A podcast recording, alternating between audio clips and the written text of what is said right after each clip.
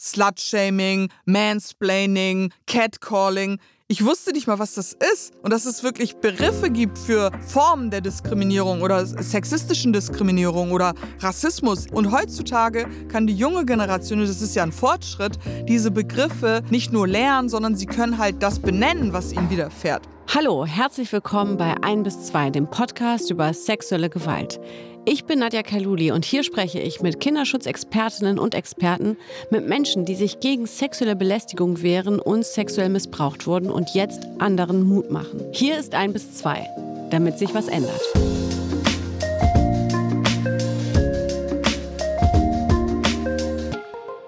Ich habe mich diesmal wahnsinnig geärgert, denn bei der Folge, die wir damals aufgezeichnet haben und die ihr jetzt gleich hören werdet, konnte ich nicht dabei sein, denn das schlimme C, ja, ist in mein Leben getaucht. Also bin ich zu Hause geblieben und hat von dort aus mit und jetzt kommt Dr. Rayhan Shahin, aka Lady Motherfucking Bitch Ray, so hat sie sich nämlich wirklich vorgestellt, gesprochen.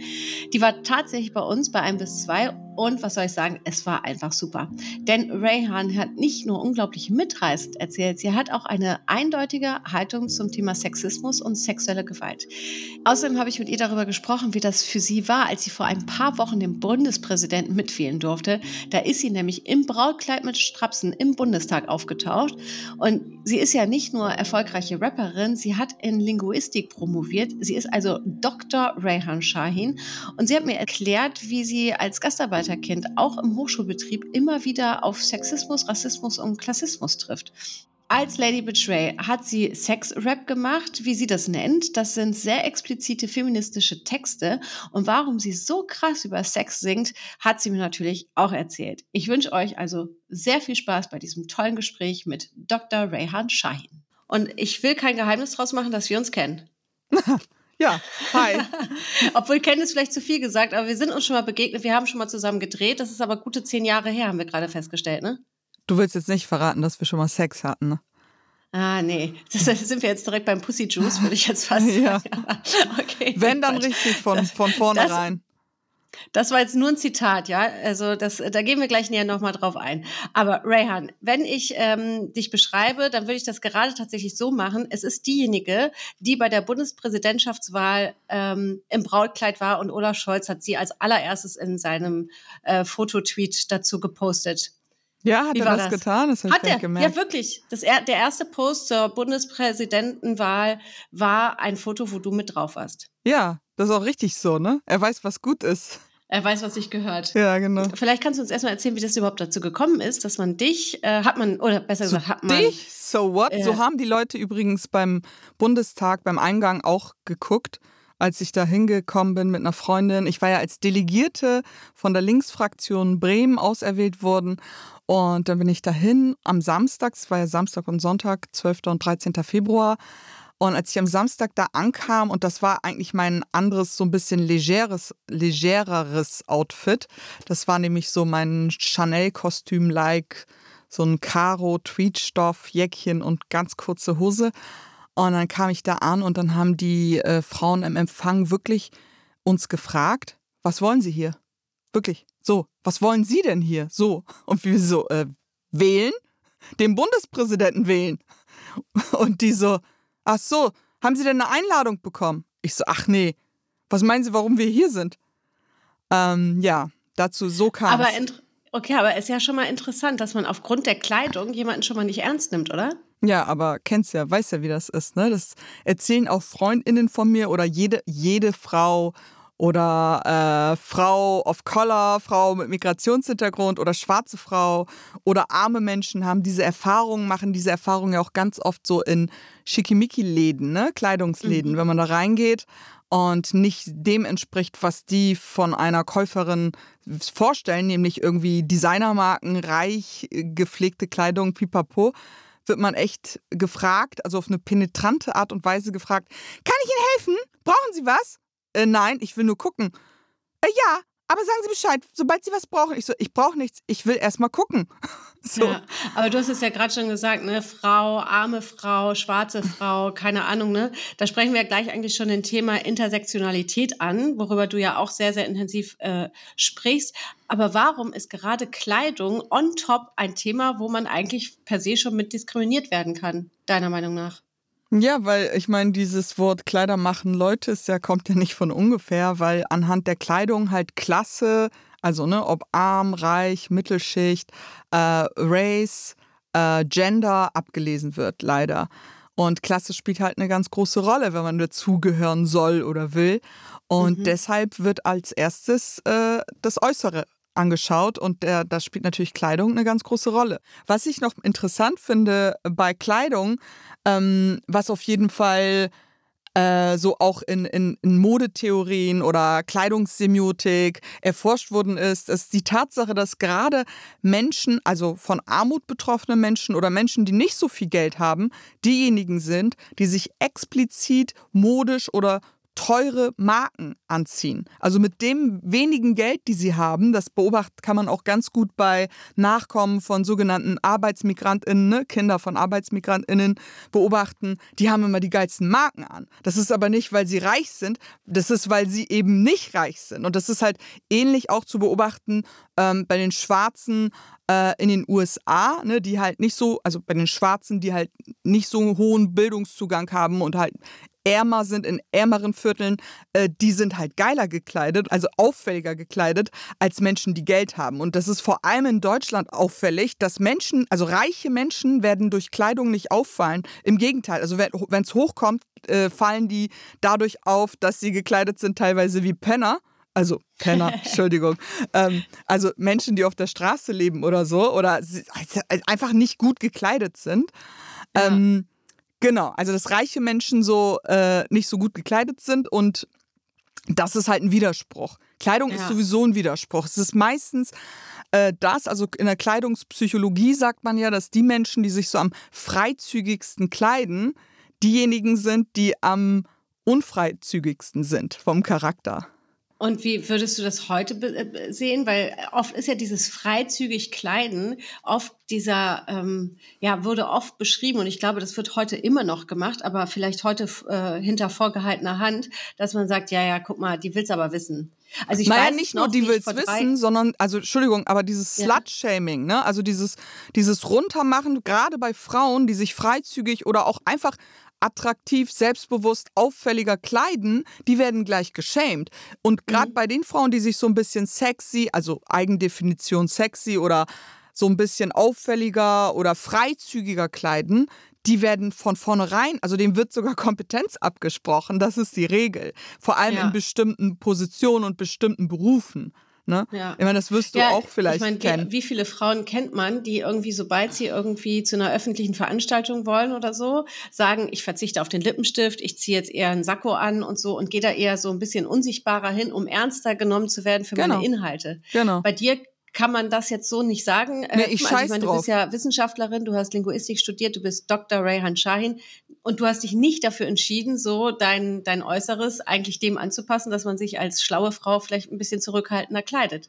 Ja, ich habe ich hab von vornherein, weil ich halt auch geschämt worden bin oder runtergemacht worden bin, weil ich ausgegrenzt worden bin, weil ich anders gekleidet war oder auch anders gesprochen habe. Das ist ja nicht nur die Kleidung. Die Kleidung ist ja ein Teil dieses Gesamthabituses. Ne? Und das hat man zum Beispiel in der Wissenschaft, ist das richtig ausgeprägt.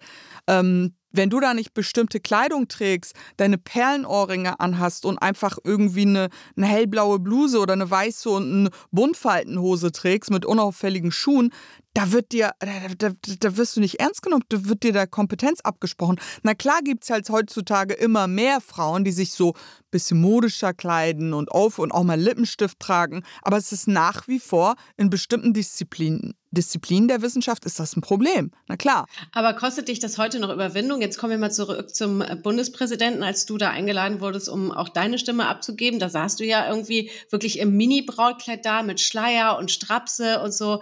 Kostet hm. dich sowas auch noch Überwindung? Ist das Provokation? Ist das Sichtbarkeit? Ist das ein Statement? Was ist das? Das war auf jeden Fall ein Statement. Das habe ich ja, das ist ein eigens entworfenes Kleid gewesen aus übrigens ähm, türkischen, ich sag mal türkischen Handtüchern türkisch, weil diese Form von Handtüchern, da sind so Blumenstickereien drauf. Also jeder Mensch mit Türkei-Hintergrund kennt diese Handtücher.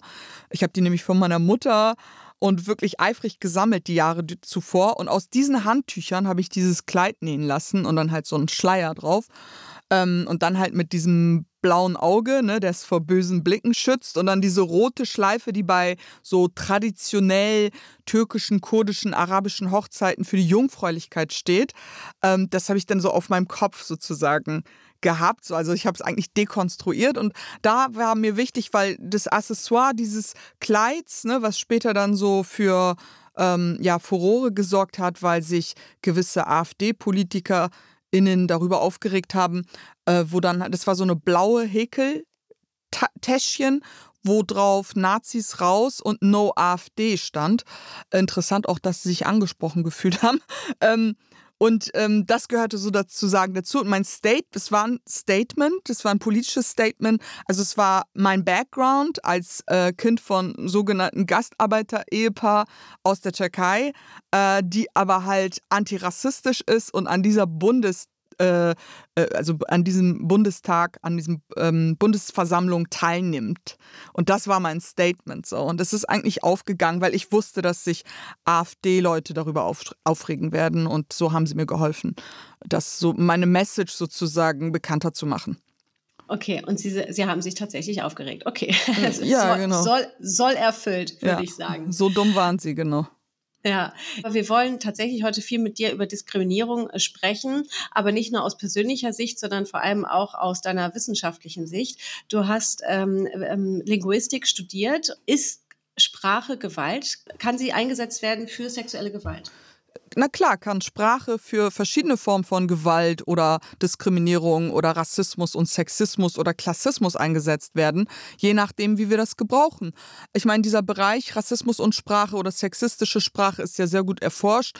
Ähm, und, und was aber, was aber heutzutage oder in den letzten zehn Jahren sozusagen neu ist, dass, dass das gar nicht mehr so sichtbar und mh, mm, transparent ist, wie es zum Beispiel früher war. Früher waren sozusagen äh, rassistische Sprache oder nennen wir es die Sprache von, von, von äh, Rassisten oder äh, extrem rechten Menschen war irgendwie durchschaubarer als heutzutage. Heutzutage schafft es, äh, schaffen es ähm, Stimmen der neuen Rechten, der sogenannten neuen Rechten, wozu ich die AfD auch zähle, äh, so zu sprechen, dass man ihnen nicht, also wir wissen, sie sind rassistisch oder sie haben eine rassistische Einstellung, größtenteils.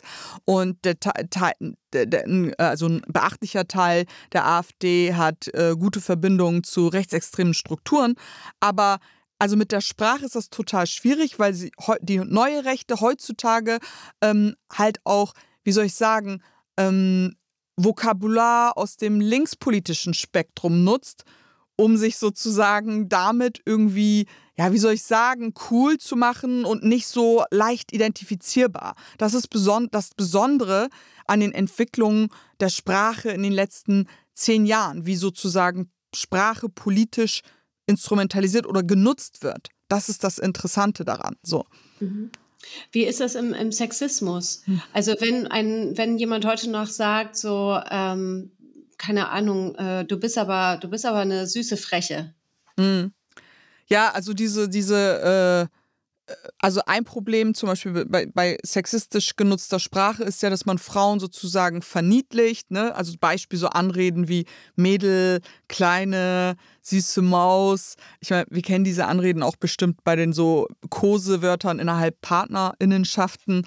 Ähm, das ist auf jeden Fall ein, so ein Indiz und das geht, das geht noch tiefer bis zum Bereich, sogenannten Bereich Rape Culture, also wo Vergewaltigung, äh, äh, verharmlost wird. Das sehen wir zum Beispiel auch in der Sprache im Deutschrap.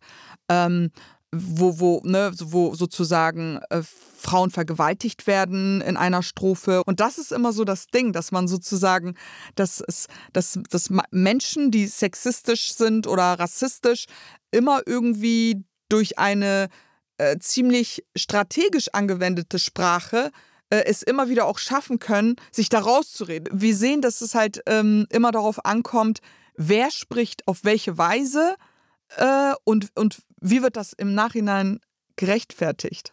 Mhm. Jetzt nehmen wir mal die, die, die, die Sprache in der sexuellen Gewalt. Zum Beispiel denke ich jetzt gerade so dran, wenn Typen sagen, boah, die, die muss einfach mal wieder hart durchgenommen werden. Mhm. Das sind Sätze, die kennt man noch aus der Schule und das sind aber Sätze, die werden heute noch genau so gesagt. Die habe ich auch ganz oft zu hören bekommen, auch vor allem als ich äh, als Rapperin sozusagen aktiv war. Ne? Und ich habe ja nicht irgendeine Form von Rap gemacht, ich habe Sex-Rap gemacht, sozusagen, ja, sehr sexualisierter, feministischer, sex, feministisch sexualisierter Rap, aber ähm, und das war das erste, diese Reaktion. Ey, die braucht mal einen richtig fetten Schwanz, die muss mal richtig hart durchgenommen werden. So. Ähm, dass du sich sozusagen, dass du als Frau die sexualisierte, wenn du sexualisierte Sprache benutzt oder offen über Sex sprichst, dass sofort damit äh, verbunden wird, dass du sozusagen äh, äh, Sex brauchst oder einen Mann brauchst, der dich befriedigt, so, ne? Weil, weil Leute halt einfach damit nicht umgehen können, gesellschaftlich, wenn eine Frau so spricht. Sexualisierte Sprache ist ja eine Sache, aber offensive äh, Art und Weise über Sex zu sprechen, ist ja die nächste. Und ich habe ja in meinem Songs ziemlich so selbstbestimmt, ziemlich detailliert und explizit über Sex mhm. gesprochen. Mhm. So, und das ist, das beobachte ich auch bei anderen Frauen, so in Social Media, sobald sie irgendwie was Sexuelles äh, äh, sprechen oder auch so ne, freizügig gekleidet sind und irgendwie sexuell konnotiert werden oder sind, ähm, wird sozusagen diese Schlussfolgerung geschlossen. Aber die, eigentlich kann man so, schon so, so ein Raster machen und eine Liste von dem, was wie äh, meistens Cis-Männer ähm, darauf reagieren, wenn Frauen so sind, weil es sind immer dieselben Sachen. Und das ändert mhm. sich komischerweise auch die letzten 15 Jahre nicht. Also das, womit ich vor 15 Jahren oder 10 Jahren konfrontiert war, beobachte ich jetzt bei jüngeren Frauen. Ne, bei den Reaktionen und denkst so, ey, fuck, das ist ja dasselbe. So, ja. lasst euch mal was anderes einfallen. Du meinst jetzt, dass sie dasselbe, die, dasselbe Vokabular nutzen und dasselbe Thema nutzen, um Menschen zu diskriminieren? Ja, genau, das ist derselbe Frauen. Sexismus von Seiten ja. meistens Männern. Ne? Nur, dass die, also ich habe auch so, zum Beispiel meine Nachbarin ist irgendwie 19 und so und ich habe nur das Gefühl, sie sind mutiger geworden, sich sofort zu wehren, aber das Problem ist nicht weg. So, ich hätte, ich hatte früher nicht, mit 19 war ich noch nicht so selbstbewusst, dass ich gesagt habe, was willst du eigentlich? Ja, ja vielleicht brauchst du es ja mal oder so, obwohl ich nicht mhm. weiß, ob mhm. das heutzutage die richtige Umgangsform ist, eigentlich mit der gleichen, mit dem gleichen Sexismus zurückzuwerfen im, im Vokabular. Aber mit 19 hätte ich mich zum Beispiel nicht getraut äh, zu wehren, sondern Genau, also ich hätte mich getraut, weil ich da schon mit Rap und Hip-Hop sozialisiert war und sozusagen gemäß meiner Vorbilder, schwarzen Frauen aus den USA, schwarzen Rapperinnen, schon so eine sozusagen mein, mein Herz auf meiner Zunge hatte.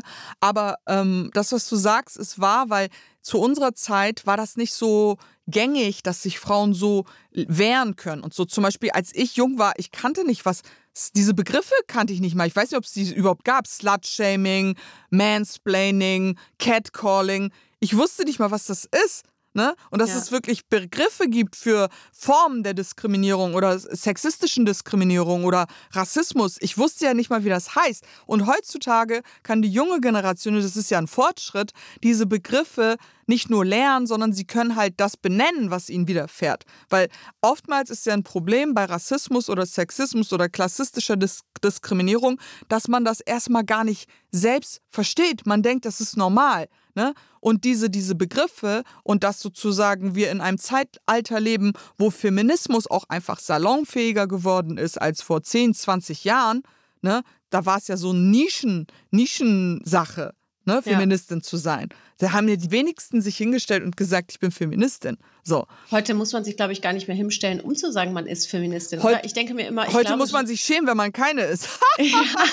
genau. Nee, ich frage mich gerade, ich hatte mal mit einem Freund darüber gesprochen und dann meinte ich so, ja, natürlich war meine Mutter arbeiten, natürlich war ich halt irgendwie, habe ich das und das gemacht und meinte so, ja, du bist halt einfach wahrscheinlich schon immer eine Feministin gewesen und musstest gar nicht extra so titulieren, weil du schon so aufgewachsen bist in Strukturen, wo es heißt, die Frau kann das Gleiche, was der Mann kann und du gehst deinen Weg. Punkt aus, Mickey Mouse. Genau, das ist auch so eine Sache. Also so wenn du äh, aus einer Familie kommst, wo schon feministische Strukturen vorhanden waren. Also bei mir war es nicht so. Also meine Mutter, also sie hat zwar emanzipatorische Züge ah, und ist halt eine sehr äh, bestimmende und auch dominante Frau. Ähm, eigentlich, ich sage immer, die eigentliche Lady Betray ist meine Mutter, das weiß nur keiner.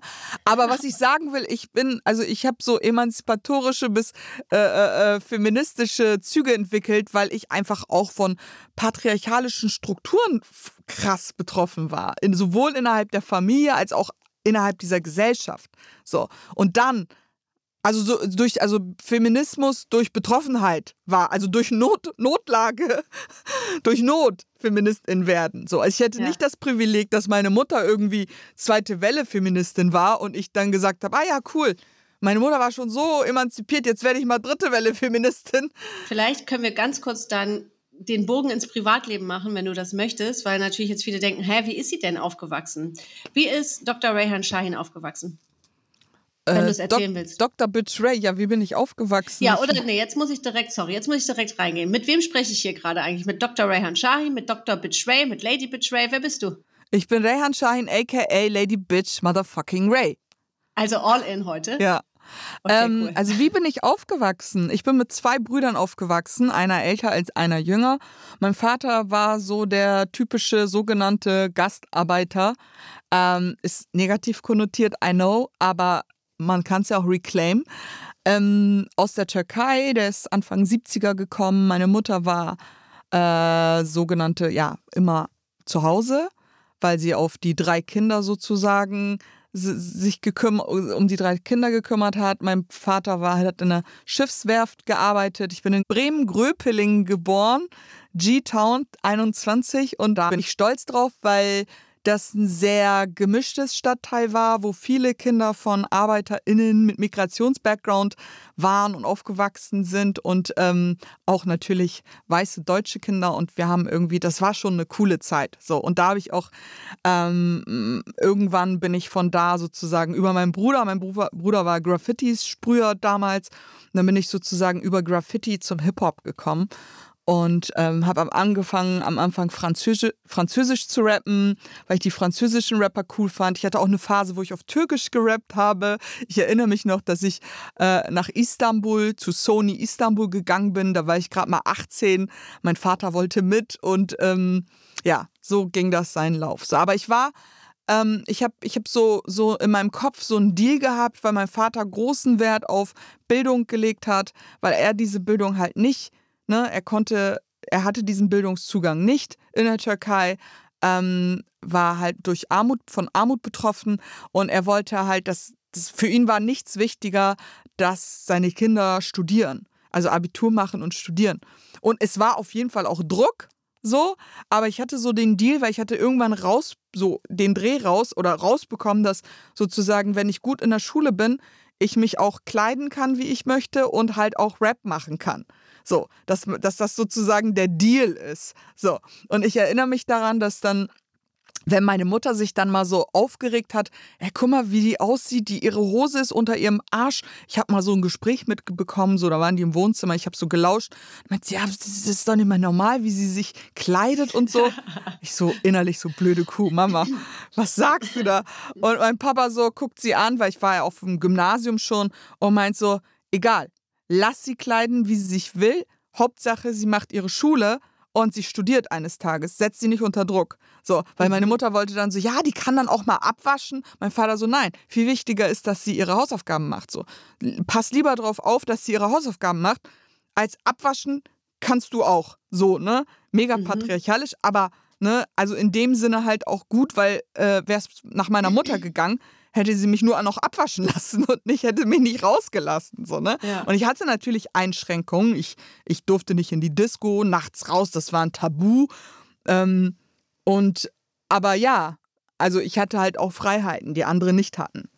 Mit ja. meinem Background. Und, und vor allem bist du so oder so so groß geworden, dass du auf jeden Fall eine ganz große äh, Plattform in dir entwickelt hast für Kunst. Du, für mich bist du eine Künstlerin, unter anderem eben auch eine Rapperin.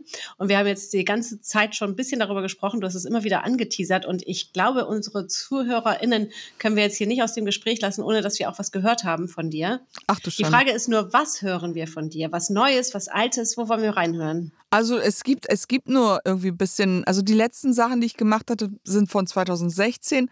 Mit Chanel und Cleopatra, habt ihr sowas da? Vielleicht so reinhören? Entweder hast du oder liebst du mich. Ich bade jeden Tag in Ziegenmilch. Ich hab nen Typ, der meine Füße küsst. Und einen Knaben für die Klitoris. Kinofilm Cleopatra, ich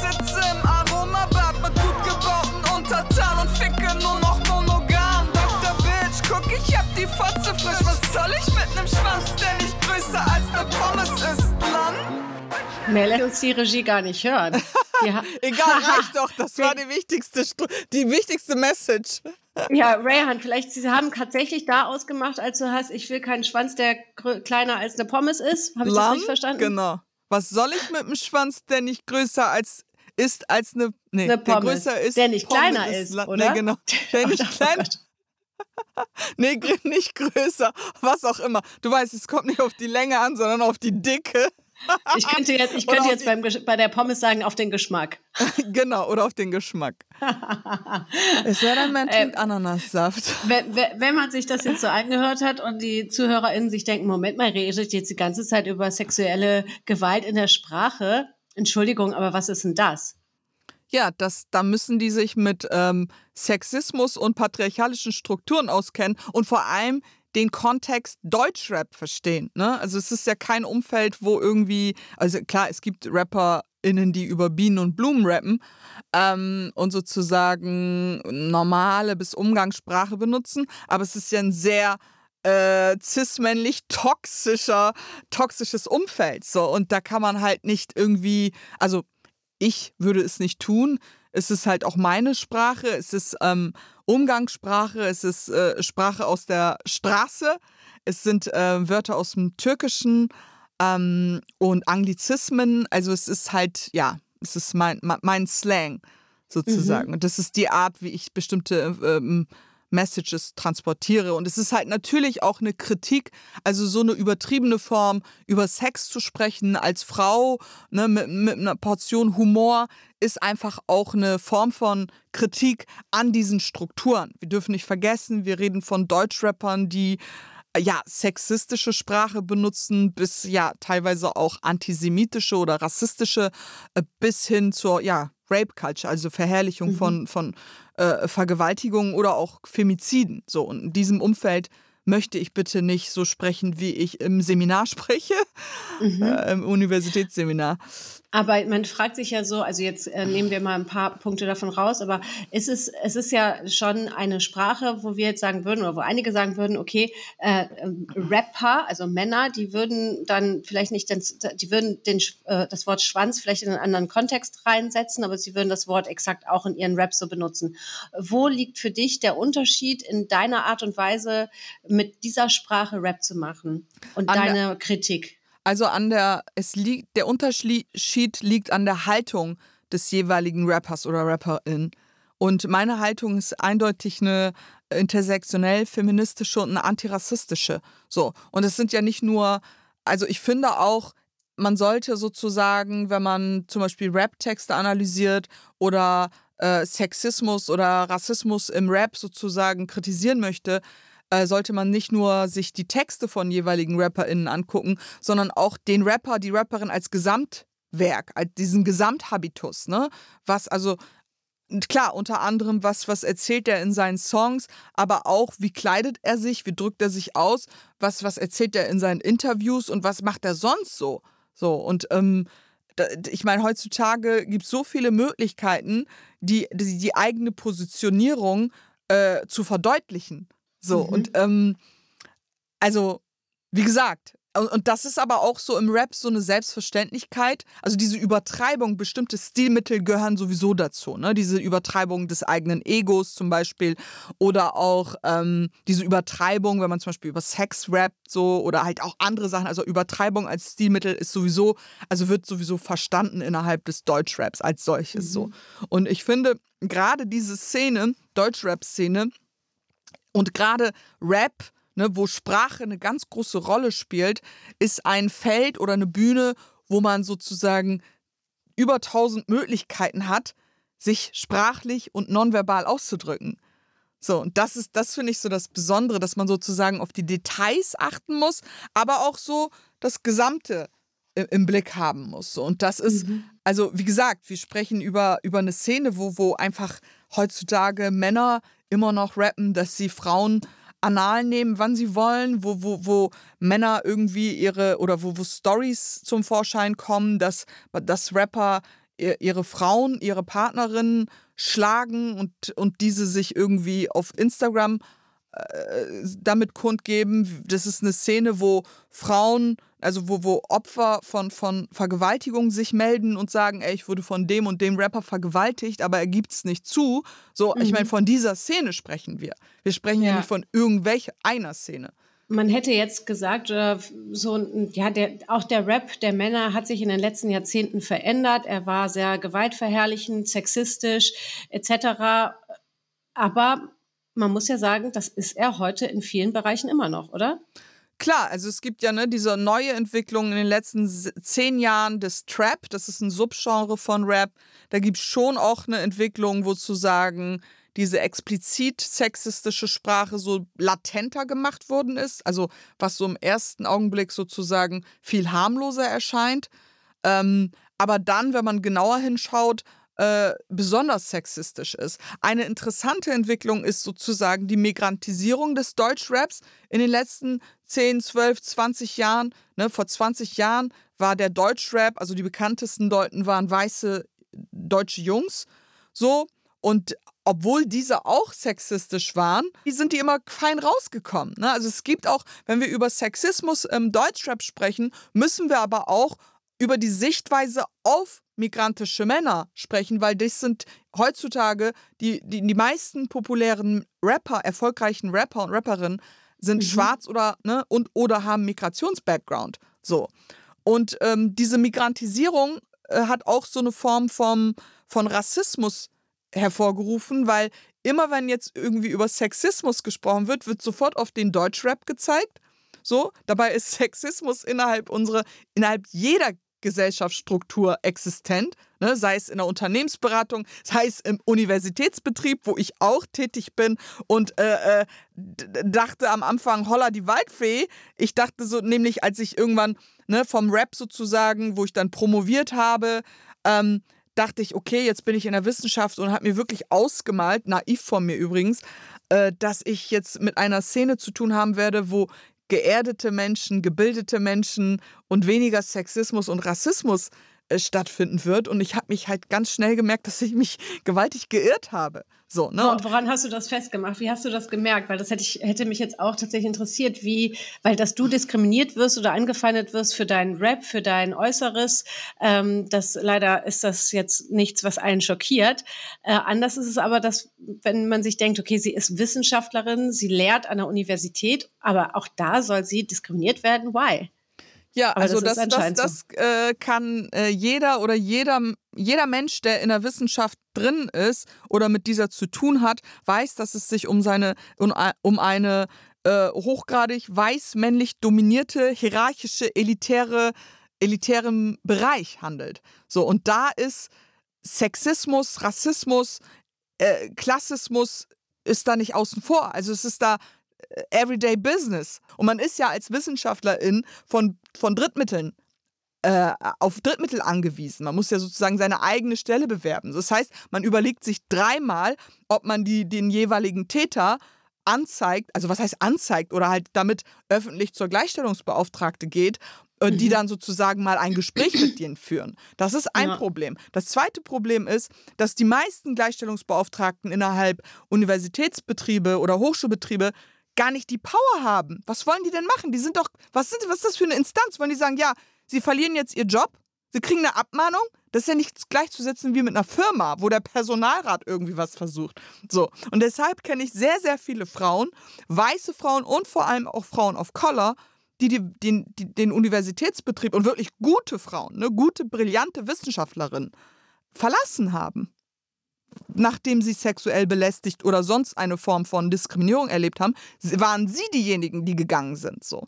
So, und das ist so, das ist so, ich habe das, also das Ding ist, äh, ich höre dir gerade zu, wie ich glaube auch viele unserer ZuhörerInnen und komme gar nicht dazwischen mit irgendeiner Frage, weil ich habe gar keine Frage, weil ich mir denke, erzähl bitte einfach nur weiter, weil das so ein interessanter Einblick ist, den du da gibst, aber den wahrscheinlich auch viele aus anderen Bereichen genau, kennen. Genau, genau. Ich höre das auch, ich habe ja ganz viele Lesungen in Theatern gehabt und du kannst mhm. dir nicht vorstellen, wie viele Frauen, so Intendantinnen, Thea also sage ich mal Theaterfrauen, so, ähm, zu mir gekommen sind und gesagt haben, das ist dasselbe wie im Kunst- oder Medien- oder ja, oder schau mal ins Krankenhaus. Genau. Also ich habe eine hab ne Bekannte, die hat, äh, die hat sich verliebt in, in den Chefarzt. Und mhm. die hatten auch lange eine Affäre, aber für ihn ist es halt dabei geblieben. Sie wollte natürlich dann irgendwann auch die Beziehung. Aber ja. dann, wer ist gegangen? Sie. Ja, ja, klar geht als, sie. Also sie ist dann als, oder muss, sagen wir mal so, sie, sie, sie, sie musste gehen. Ja, Genau, ja, und das ja. ist sozusagen noch die harmloseste Form. Ähm, stell dir vor, du erlebst wirklich eine gewaltvolle Form von Diskriminierung und musst dann trotzdem gehen. Aber Rayhan, so. wie bricht man diese Strukturen auf? Ich meine, wir reden ja jetzt nicht darüber, weil irgendwer das irgendwann mal so erzählt hat oder so, sondern weil diese Fälle einfach ja auch wirklich bekannt sind. Aber wie bricht man diese Strukturen auf? Das geht nicht von heute auf morgen. Das ist, das ist schwierig, weil das sind, wie du so auch sagst, das sind Strukturen. Das sind nicht Sachen, die sind über nicht nur Jahrzehnte, die sind über Jahrhunderte sind da. Also so ein Universitätsbetrieb, so Universitäten in Deutschland, die gibt es seit 800 Jahren zum Beispiel und 200 Jahre davon frauenlos. So. Und jetzt irgendwie die letzten 100 Jahre sind da noch ein paar äh, äh, People of Color, schwarze Menschen und wenn man Glück hat, auch noch ein paar Kanaken dazugekommen. Also wichtig ist, wenn man bestimmte Strukturen verändern will, ist ja sozusagen, und da sind wir bei der Sprache, erstmal das Bemerken oder davon betroffen sein und das Bemerken, sich bewusst werden, dass das Diskriminierung ist oder Rassismus ist, Sexismus ist und dann erstmal darüber, also die richtigen Worte finden, das anzuprangern und das zu kritisieren. So. Und ähm, genau, und da muss man halt auch aufpassen, was für eine Sprache man wählt, weil würde ich jetzt irgendwie so sprechen, dass mich Leute nicht verstehen oder so irgendwie so sprechen, dass sozusagen Leute das nicht annehmen, weil sie denken, ey, die spricht jetzt irgendwie so eine äh, so, so ein Ghetto-Slang. Ähm, und der hören wir einfach nicht zu. Ich weiß auch, dass wenn ich das kritisieren würde und in Anführungsstrichen nur Rapperin wäre, man mir gar nicht zuhören würde. Ich mhm. weiß, dass man mir nur zuhört, weil ich promoviert bin und weil ich auch diese Wissenschaftssprache spreche und weiß, wie ich mit diesen spießigen weißen Leuten zu sprechen habe. So. Aber ja, es ist eine Errungenschaft und je mehr Leute darüber sprechen, kommt es auch mal irgendwann zu Veränderung. Ich merke das ja, allein in den letzten zwei Jahren, wie viele Universitäten mich einladen, ja. Elite-Unis, ja. Ich habe letztes Jahr die, die diesen ähm, Eröffnungsrede für Universität Marburg, Dies Academicus, gesprochen und ich habe richtig hart kritisiert, ja.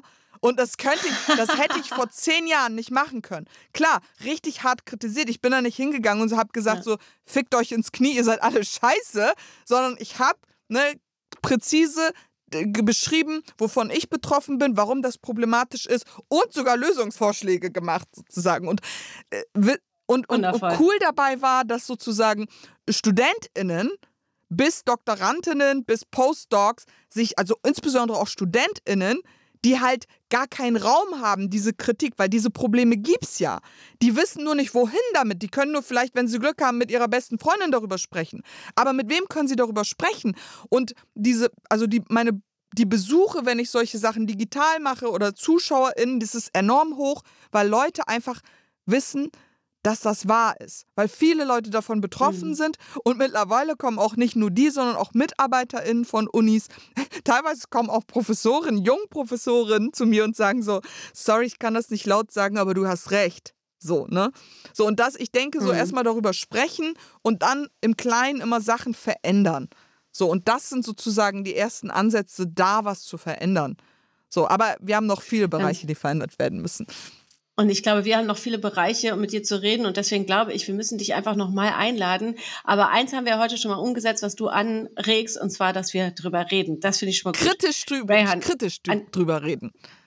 Kritisch drüber reden. Und da komme ich zu meiner letzten Frage an dich. Kennst du noch, oder wir leben ja in Zeiten, wo manche Wörter gepiept ja. werden. Sollen, sollen wir in dieser Sendung eigentlich piepen? Piept man noch? Nee, ist das eigentlich das ist, noch legitim? Also das war ja so, ich kenne das aus dem Rap so, ne? Auch aus dem US-amerikanischen Rap, wo dann so bestimmte hm. Sachen so piep, äh, Fotze piep. Ich wurde auch voll oft indiziert und gepiept. Aber das ist übrigens auch nochmal eine Veränderung.